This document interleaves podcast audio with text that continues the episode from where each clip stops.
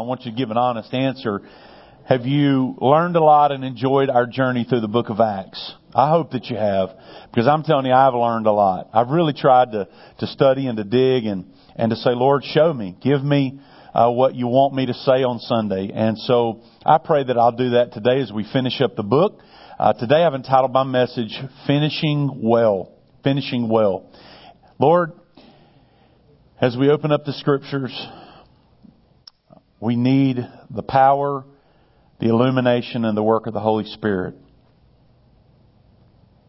God, I need your help. Holy Spirit, fill me. Control my mouth. Bring things to mind that I've studied that would benefit this room. Lord, I don't want to just stand up here and bring a expository sermon and talk about a bunch of facts and historical things that have no application to our everyday walk. And I know the subject matter that I have today, it's very clear about the application. That all of us should desire to finish well. To finish well. When we get to the end of this life, may our life reflect the grace and the mercy of the Lord Jesus. So bring the scriptures alive. Help me to include the things that you want me to include, to leave out the things you want me to leave out. And may when we walk out those doors in just a few minutes, may we be more determined than ever to finish well. And I pray this in Jesus' name. God's people said, Amen. Amen. As you're sitting down and you're kind of opening your Bible to the 28th chapter of Acts, I want to, on a personal level, say that I am increasingly aware that the decisions I make today, on this day, will affect the remaining course of my life. At the end of my days, I don't know how many I have. I don't know if that would be better or worse to not know, but I, I don't know how many days I have left here on this earth, no matter what that number may be, the summary of my life, the totality of my life will be defined by a whole lot of smaller decisions that I make along the way. I'm going to make some decisions this week that will ultimately affect how well I cross the finish line. I've been reading a book entitled Didn't See It Coming by Carey Nieuwhof, and in it he talks about the seven challenges that no one expects, but everyone experiences. And man, it's like he wrote me a personal letter. I'm telling you, it has really, really spoken to my heart. But on page 39 in that book, he is talking about character how important it is for us to, to live a life of character and how our personal character, it shapes and defines who we are. And he said, uh, one time he was with uh, leadership guru Stephen Covey, and Stephen Covey said to him, I want you to think about your memorial service. Now, that's kind of a morbid thing to be told, right? I want you to sit down and think about that. But Covey said this, I want you to sit down and I want you to think about it because here's what happens at every memorial service. There is a fast forward highlight reel of your life. It's an abbreviated highlight reel, but it's going to be a snapshot of the way you lived your life. And when you finish, they're not going to get up and talk about uh, your faults and your failures and the major blunders in your life because we all have those. But they're going to get up and they're going to give a summary of your life. And when they do that, what are they going to say? Now, can I get personal for a minute? As a minister, when you stand up at a memorial service, you certainly have greater peace in your heart when you're able to say this person had a relationship with Jesus Christ. This person professed their faith in the Lord, but, but really your, your memorial service goes even further than that from the legacy that you live. Because your, your family, my family, a minister is going to speak words that summarize your life. Covey said to Carey, what will they say about you? And I would ask you that same question today. What would be said about your life? Contemplate this quote from page 39 on the screen. People will remember if you loved well, if you forgave easily, if you cared enough to be there for them. They'll remember if you served or preferred to be served. They'll know whether you thought life revolved around you or whether you really tried to honor God and others. They'll remember whether you were generous or miserly, arrogant or humble, compassionate or indifferent. They'll remember your temper or whether you learned the rhythms of grace. Now we probably should just stop about five minutes and meditate on that, right? I'm going to tell you the line in that that really spoke to me the most. It's the very last phrase. Learning to live your life in the rhythms of grace. The rhythms of grace. I believe if there's anyone in the scripture who spoke and wrote more about the rhythms of grace and understood what that meant, it is the man we've been studying for the last few months in the last half of the book of Acts. From chapter 13 to chapter 28, we have looked at the life of the apostle Paul. When we finished last Sunday, Paul was uh, giving his defense to King Agrippa in Caesarea Maritima. You were uh, here last week. You know we finished up at the end of chapter 26. At the conclusion of the chapter, Agrippa and Festus come together and they conclude that Paul had done nothing wrong that would deserve uh, him to be executed or put to death. And because of the Roman law, they would not uh, turn him back over to the Sanhedrin. Uh, in particular, Paul had appealed that he be able to go all the way uh, to Rome. If you look in your Bible, just open it up to chapter 28. I'm going to do just a brief review in just a minute. But so I can jump right into my outline if you're following uh, in the worship guide. Notice in chapter 28, verses 11 through 16, that Paul arrives at Rome. Remember, Paul stated that he was going to Rome, and God had told him that it was his will to go to Rome. When you read chapter 27, it begins with them setting sail from Caesarea Maritima. Some have asked the question, why did Luke go into such detail in chapter 27 about all the stops and all the difficulties and all the bumps along the way, why did he take the time to write down uh, such intricate details? I want you to look up on the screen and I've just put this map and I don't want you to be uh, overwhelmed by the map, but I want you to see just a snapshot of what this journey looked like. If you start over here on the right, that small area at the bottom is Caesarea Maritima and chapter 27 and 28 shows you the, the route uh, that the ship took in order to make its way all the way over here uh, to Rome. Uh, notice each city that they stopped in. I want you to pay particular attention uh, to the eras that connect here just above the word Mediterranean and then the blue era that is just above it.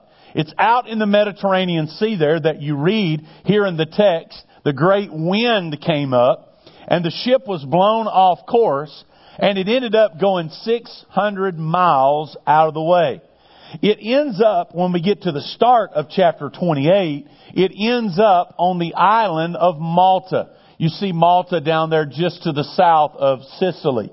As you read the first few verses of chapter 28, you know that it's wintertime, you know it's cold, the, the ship is wrecked, and they're trying to survive. Paul goes out and bundles up some sticks to build a fire, right? And as he bundled up those sticks, Luke recorded for us that a viper came out and struck him on the hand. The some 300 prisoners viewed this as Paul being judged by one of the gods, that he was going to die uh, for whatever crime that he had committed.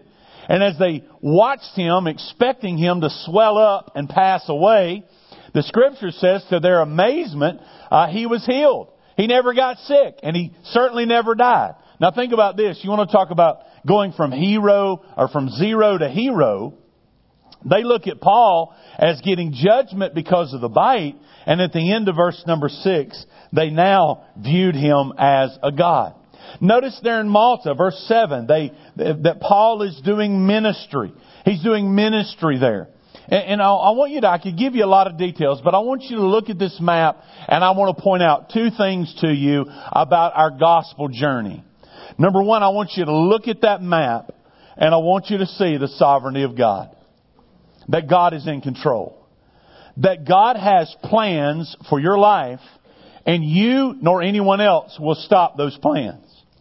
Even though he was tossed around at the sea, even though he was shipwrecked, even though he went through the snake bite and on and on and on, all the problems that Paul went through, it was the sovereign will of God to carry him all the way to Rome. And I hope that speaks to your heart today to say it doesn't matter what you're facing or what you're going through, God is in control and he's going to see you through. May his will be done in all of our lives. The second thing I want you to see when you look at that map is that I want you to see a man, a gospel warrior, a church planter who never gave up. How many of you reading the last half of Acts could have found more than one opportunity in your personal life to quit? To throw in the towel? I'm amazed today at the things that, the simple things, seemingly simple things that cause people to say, well, I'm going to back up or I'm going to move away or I'm going to quit. I tell you what, that map speaks to me about the apostle Paul. He never gave up because he knew that God wanted him in Rome. It wasn't just Paul saying, I want to go to Rome, but it was that God told him, you are going to Rome. Look at verse number 16. Here it is. When he came into Rome, Paul was allowed to stay by himself with a soldier who guarded him. So, point number one, Paul arrives at Rome. Secondly, I want you to see in 17 through 23 that immediately Paul engages with his affinity group.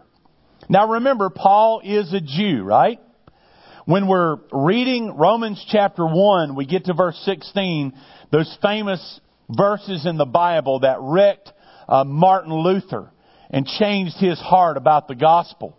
Martin Luther was uh, laying out in the snow and, and trying to hurt and inflict pain on his body to somehow uh, get the, the forgiveness of God in his life. And then one day he read Romans chapter 1 verse 16 which says, I am not ashamed of the gospel. For it is the power of God for salvation to everyone who believes, to the Jew. Y'all awake today? Come on now, let's go to the Jew, and then also to the Greek. So here's Paul, when he arrives in Rome, what is the first group of people that he looks for? He's not, he doesn't look for the Christians. He looks for the Jews. Because that was his affinity group. In other words, Paul related to them. He understood their customs and their background. He knew what they were thinking. He knew what they were being taught. And because he was so burdened for his own people, he went directly to them. I'll never forget several years ago I was having a conversation. Now this illustration is not inspired, okay? Only the Bible's inspired. But I was having a conversation with a pastor that was from Cleveland, Ohio. And he was speaking to me as a young pastor, and he said, Let me tell you something I've learned, son. He said, I've learned that you'll do some of your greatest ministry close to where you grew up. Obviously, he knew that sometimes God calls us to go to the foreign field and you know, and things like that, or moves you to a different geography for you to reach people. But here's what he was saying to me. He was saying you're going to relate better and you're going to understand the culture better when you're kind of around your people. Unless you would argue with me on that, sitting on the back row right back there is Brother Soom, who is leaving next Monday, March the 11th, and he's going on another pilgrimage to Myanmar because he has a heart and a burden for the Burmese people and that man will go. He's done it time and time again in our church. He'll leave here, he'll fly over there, and he will walk and walk and walk, and he will go from village to village, city to city, place to place.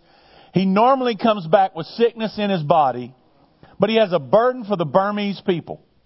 How many of you know that when he arrives, because of the color of his skin and the language that he speaks, he's immediately going to be able to relate more to them than if I showed up? He has a heart for them. Why? Because that's his people. Where does evangelism start? It starts to those closest to us. Let me get more specific. Where does evangelism start? It starts at the Coleman house evangelizing my family, evangelizing our children, evangelizing our extended family, those that we have a connection with. How many of you believe that'd be a good place to start? Because too many times we don't. We don't share our faith. We don't evangelize like we need to. And so, so what does Paul do? He's a born again believer by God's grace. He begins by engaging with his people. Look at verse 17. After three days, he called together the local leaders of the Jews. When they gathered, he said to them, Brothers, though I had done nothing against our people or the customs of our fathers, Yet I was delivered as a prisoner from Jerusalem into the hands of the Roman. When they had examined me, they wished to set me at liberty because there was no reason for the death penalty in my case.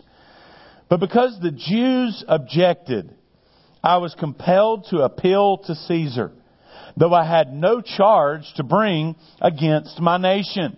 I've got that verse 19 there kind of highlighted in my Bible because what you see is Paul's desire for his own people to not suffer. He said, I appealed to Caesar so I didn't bring condemnation on my own people, particularly on the ones who had accepted Christ as their Lord and Savior. Verse 20, For this reason, therefore, I have asked to see you and speak with you. Since it is because of the hope of Israel that I am wearing this chain. Now, can we summarize this just really quick? Who, who was God's chosen people? The nation of Israel, the Jews. Who was the Pentateuch given to? It was given to God's people. The law was given through Moses to God's people. There were promises in that law. The fulfillment would look like the Messiah coming on the scene. It's the same thing that Jewish people are still looking for today, many of them. They're still looking for the Messiah. But Paul is saying the hope of Israel, the thing that God promised and the thing that we long so deeply for, that hope, that expectation, it has been fulfilled. In other words, Paul is saying God kept His word. God always keeps His word, and He has fulfilled it in Jesus as the Messiah. Am I speaking to a group of people today that believe God always keeps His word? There's no need, please hear me, if you're Jewish, I mean, not to offend you, but I do mean to speak truth into your life. There's no need for you today to be looking for the Messiah. Find the Messiah in the Scriptures. Jesus has come. The one in Isaiah 53 has come. It's the same thing Paul is saying here. The reason I'm in these chains is because God has fulfilled His word. And I'm just declaring that God is faithful and He has done exactly what He said He would do. Notice in verse 21, and they said to him, We received no letters from Judea about you, and none of the brothers coming here has reported or spoken any evil about you, but we desire to hear from you what your views are. For with regard to this sect, we know that everywhere it is spoken against. Verse 23, when they had appointed a day for him, they came to him at his lodging in greater numbers. From morning till evening, he expounded to them, testifying to the kingdom of God and doing what? Trying to convince them about Jesus, both from the law of Moses and from the prophets. Now, there's a little bit of a question mark here in this section. The question is, how could they say to Paul, Paul, uh, we, we haven't heard about you. Paul, we don't know anything about you. The question is, had Christianity already spread to the Roman Empire? The answer to that is absolutely yes. There were many Christians in Rome. As a matter of fact, Paul had already written the book of Romans in about 57 to address the Christians who were living there. So we know, we know that there was, uh, cr- there were Christians living in the city of Rome. So how would these Jews have not heard or known about Paul? There's a couple different theories. One would be a great disconnect between the synagogues in Israel and the synagogues in Rome. In other words, they were kind of living in a bubble, living in isolation. They weren't watching the news every day like you and I do. So they were just living in isolation and didn't really, really hear about this. Another issue would have been that those letters or that word had not arrived yet in Rome because of the severe winter. Remember, they're living in a, in a very harsh, uh, harsh predicament. Nonetheless, verse 22 said that they had heard about this sect or this group of people that people are kind of chattering and murmuring about Christianity. And what I want you to see there, don't overlook it, is that this is the beginning of the, the upheaval. This is the beginning of the uproar that's eventually going to lead to 64 and Nero and the severe persecution of the Christians. So what does Paul do? Paul takes this group from morning until evening, and he's trying to convince them. Now, I was reading that in my office, and, and God really spoke to me about that. Uh, how many of you have a theology that believes that it's God who saves? Don't you wish you could save one, someone? Or, or, you know, you could do something to make them get saved? You ever met somebody you wished you could make get saved? But that's not the Bible. That's not Christianity. Only God does the saving. But yet here, Paul, the great theologian, I see his passion. I see his pleading. I see his begging. Please hear me today, Christian. It doesn't matter what your theology is and where you land on this point and that point and so forth.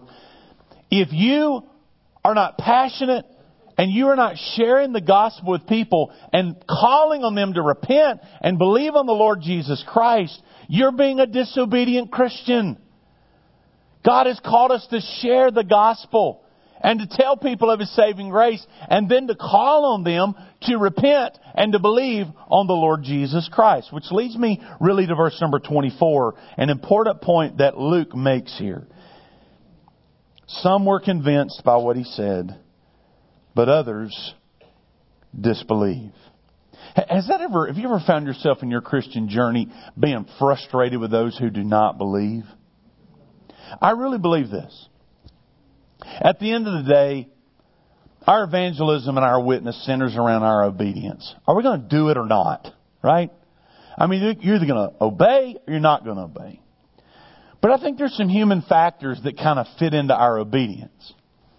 If you set out and you say, I'm going to evangelize and I'm going to tell people about Jesus, none of us enjoy being rejected. None of us like having a door slammed in our face. So you start on your journey. I'm going to evangelize. You, you go the first person? Nope. Go the second person? Nope. Go the third person? Nope. And how many of you know in this world and culture we live in today, you can string together a lot of nopes? Right? Because people are hard and they're calloused. It's not easy to be rejected. Watch.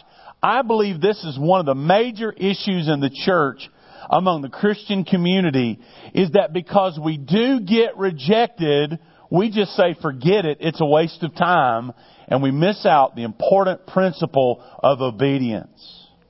Obedience. How many times through the years have missionaries gone to a foreign soil and spent 10, 12, 13, 14, 15 years and never saw one convert. Never saw one. Can you imagine how disappointing? Can you imagine how many people have gone through that and begin to question their own calling? What, what would you do? I tell you what I'd do. I'd start questioning my presentation, right? How I'm doing it. And if I could be transparent here for just a minute, you'd allow me as a pastor. I took note five or six weeks ago when I asked in church on Sunday morning, how many people have used the three circles in your gospel presentation that we had reviewed a few weeks before? I want you to know that I did notice and take note how few hands went up. I did notice that. And I've got to be honest, it grieved me. It really did. I'm not trying to scold you. But I do want to ask a follow up question to that. If you didn't use that method, what method did you use? There's nothing wrong with saying, this is who I was, this is what Christ did in my life, and this is why I live the way I live. Church, please hear me today. Witnessing and evangelism is not optional. It is a matter of obedience. And if we see someone come to Christ, then we celebrate that, and that's like a spiritual B12 shot, right? I mean, like, yeah, you know? Man, that's, that's, that's refreshing. It's just awesome to see. But if someone rejects Christ, it just gives us something else to pray about, right? To pray for them. That God would change their hearts and lives. So focus on 24 there for just a second. Some believed and some didn't. 25. Disagreeing among themselves, they departed after Paul had made one statement. The Holy Spirit was right in saying to your fathers through Isaiah the prophet. Man, I love verse 25 after the colon. Notice Luke did not write, or Paul did not say, that Isaiah was right in what he said in his letter. No, Paul said the Holy Spirit was right. I've got the Holy Spirit circled in my Bible, and then I've got an arrow drawn down below that verse, and I've got the word inspiration in my Bible. The book of Isaiah is the inspired, infallible, inerrant Word of God. Now get, get here just a minute. Did you know that for century after century after century after century, and even to this day really, but 1948 really kicked the top off of the ant bed for the Jewish people because they had spent all of these centuries, the rabbis had spent all of these centuries denouncing the book of Isaiah, denouncing Isaiah 53, saying that Isaiah 53 was written by a scribe, that it was not the word of God until that little Bedouin boy threw a pebble into a cave and hit some clay jars.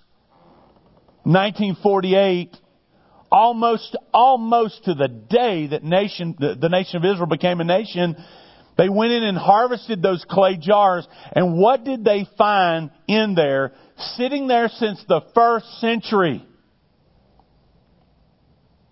A complete scroll of the book of Isaiah. God keeps His word. God preserves His word. And Paul says, you know what? What Isaiah wrote hundreds of years ago. It's coming to pass right now here in Rome. And he quotes from Isaiah chapter 6 verses 9 and 10. This is a direct quote from the Greek Septuagint. What is that? The Greek Septuagint is a Greek translation of the Old Testament. The Old Testament was written in Hebrew. It was translated into Greek, and we call that the Septuagint. Paul quotes directly Isaiah chapter 6 verses 9 and 10. Look at it. Go to this people and say, you will indeed hear, but never understand. You will indeed see, but never perceive. For this people's heart has grown dull, and with their ears they can barely hear. Their eyes they have closed, lest they should see with their eyes, and hear with their ears, and understand with their heart, and turn and I would heal them. How many of you know that these words are very strong prophetically that even hover over the nation of Israel today? Because that nation is largely agnostic, atheistic, and rejects the God man, Jesus, who came to them. Now, let's bring 26 and 27 into the room. He talks about perception. He talks about discerning the truth. And he talks about the eyes, the ears, and the heart. Did you know when you read through your Bible that Matthew uses those three in his writings? Mark, Luke, John refer to the eyes, the ears, and the heart. And now Paul is making a reference to the eyes, the ears, and the heart. It's very important. Don't miss it. Because it's real easy for you and I to sit here today and have the thought, how could they miss it? How could they ignore it? How could they close their eyes and close their, how could they be so stubborn and not believe that when God said He would send the Messiah, that He really would do it? And now that He's done it, why would they reject it? I'll tell you why. Because verse 26 and 27, I believe, fit very perfectly into a lot of Baptist churches. Now let's talk about everybody else. Let's not talk about ourselves today. Is that okay? Can we gossip a minute? How many of you believe, let's just talk about all churches, not just Baptist. How many of you believe that unfortunately, we're not thinking of anybody's name, we're not pointing fingers, but just based off of what you know about the scripture, that there's going to be some people whose names are on the church roll, whose names are not on heaven's roll. There's going to be some church members that don't go to heaven. There's going to be some church members who see but don't see. Who hear but don't hear. Whose heart has not truly been changed. I mentioned it earlier, I'll say it again. That is exactly why God said, You honor me with your lips, you say the right things, you sing the right songs, and you maybe even pray prayers out of your book, but your heart is far from me.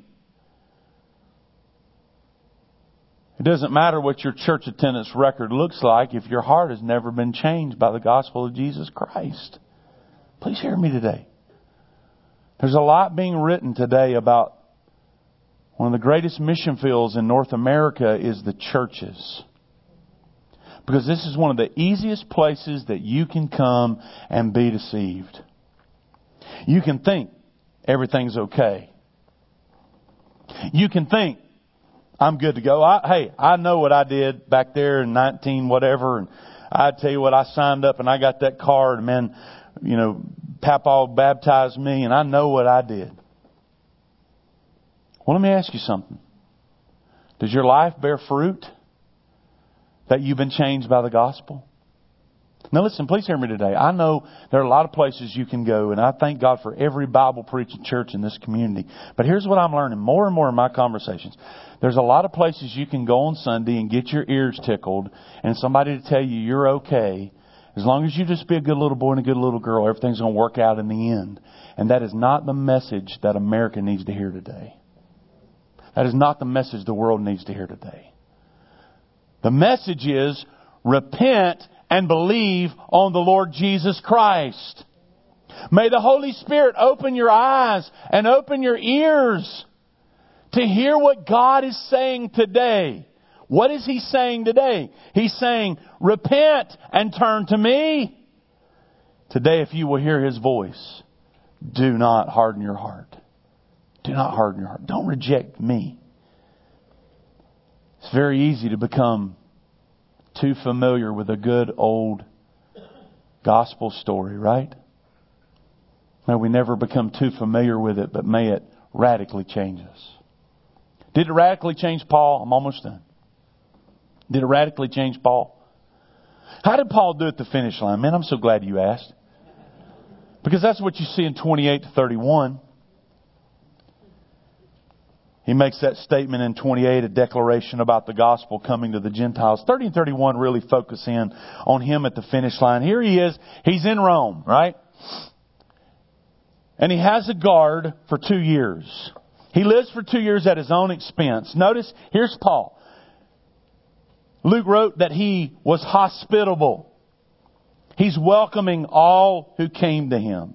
Did you know that's one of the great attributes in the New Testament of the church and Christians is that we are hospitable. We know what it means to have hospitality. Here he is continuing to proclaim the kingdom of God. Remember that Jesus said more about the kingdom of God than he did the church. Paul is saying, go, advance his kingdom, spread the gospel. Yes, plant churches, but this is about the kingdom of God. This is not just about our little home base. This is about his kingdom expanding. You find Paul rock solid in his beliefs.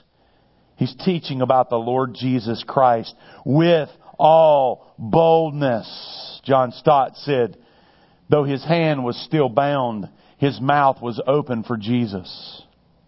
Though he was chained, the word of God was not. I love that. Paul was chained up, but the Bible wasn't. Now, let me summarize this real quick. Think about this. For years, probably close to five years, Paul is incarcerated at the end of the book of Acts. For us, we would think those were five years where Paul was bound up and the work of God was held back. It was stopped or at least it was hindered. Church planting has been put on hold. I want you to walk out of here today thinking differently. I want you to think about all the kingdom work that Paul was able to do during the time that he was incarcerated. Y'all with me? Think about it just for a minute. Did you know that the majority of the 29 books in the New Testament, the Bible that you hold in your hand, the majority of them was written by who? And did he write those letters laying on a beach, sipping tea and getting a foot massage? No. He wrote most of it in prison. Can you think for just a minute in this five years, a couple more written after this time, but can you stop for just a minute and think about the eternal fruit that has been borne from Paul's letters? Isn't that amazing? Do you, do you see how it would be easy on on the human level, on the surface, to say, "Well, the Lord's work stopped." Oh, brother Paul, how many times does that happen in the church in the kingdom of God? We lose a leader, or the leader goes off, and we feel like we well, what do we do now? Really? No. God's still at work. And the fruit of Ephesians. Paul was incarcerated, but think about every person that has bowed their head, repented of their sins, and believed on the Lord Jesus Christ when they read Ephesians chapter 2, 8 and 9. For by grace you have been saved through faith. It is not of yourselves, it is the gift of God. When man said, We've got you, Paul, the Holy Spirit whispered, Paul, get a pen and a piece of paper out. Because there's people I'm going to save in 2019 because of what you're fixing to write down. Isn't that powerful? We just don't always understand what's going on. God is always at work. Always at work. Notice the last two words. Paul did his ministry without hindrance. That word means a stumbling block. He had no stumbling blocks in his way. People are free to come and go, and he's able to teach. I want to add to that, if I may. The Lord spoke to me in my office. Not only did he do his ministry without a stumbling block, but Paul wasn't a stumbling block. He didn't turn aside. Paul didn't mess up, so to speak, if you will. And I've got to get you to see, isn't it interesting that Luke ends the book of Acts so abruptly. Why did he not include the rest of the story? Wouldn't it have been good to have about three or four, five or six more verses that kind of gave us a summary? Well, and this is what happened to Paul, but we don't have that. We don't have it. Why? There's some theories on that that you don't have time for, and I've got to get to Alberta. but let me focus in on the main one I believe. I believe I tend to believe, let me put it that way, I, I tend to believe that Luke finishes up Acts around 62. And very likely the Christian persecution begins to intensify. There are some historical records that say that after two years Paul's in prison in Rome, that he was released. The reason for that we don't know. Some speculate it was paperwork. Okay? that he just kind of got lost in the judicial system, that people just kind of got to a point where we really don't care. Let, let him go. We don't have time to fool with that. There's so much going on. But we believe that around 64, or 65 AD, we know that Paul did make one trip to Spain. And sometime around 64, or 65 AD, Paul was rearrested and brought back to Rome. And during that time frame, he sat down and he wrote a letter to a young man that had a great first name, Timothy. And we get a little snapshot of Paul at the end. I want you to think, really, get your mind right here. I want you to think about this warrior for God. I want you to think about all he went through. And he comes to the end of his life and he's just writing to Timothy. And he writes these words in 2 Timothy chapter 4. Look on the screen. I fought a good fight.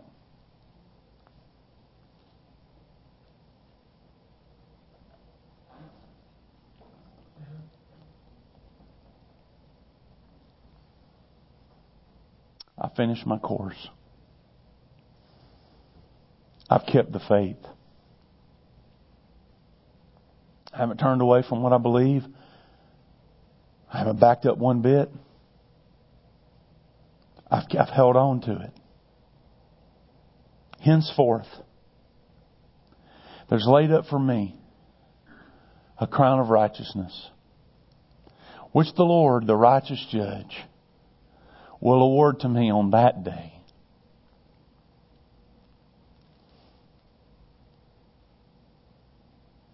And not only to me, but to everyone who loves his appearing.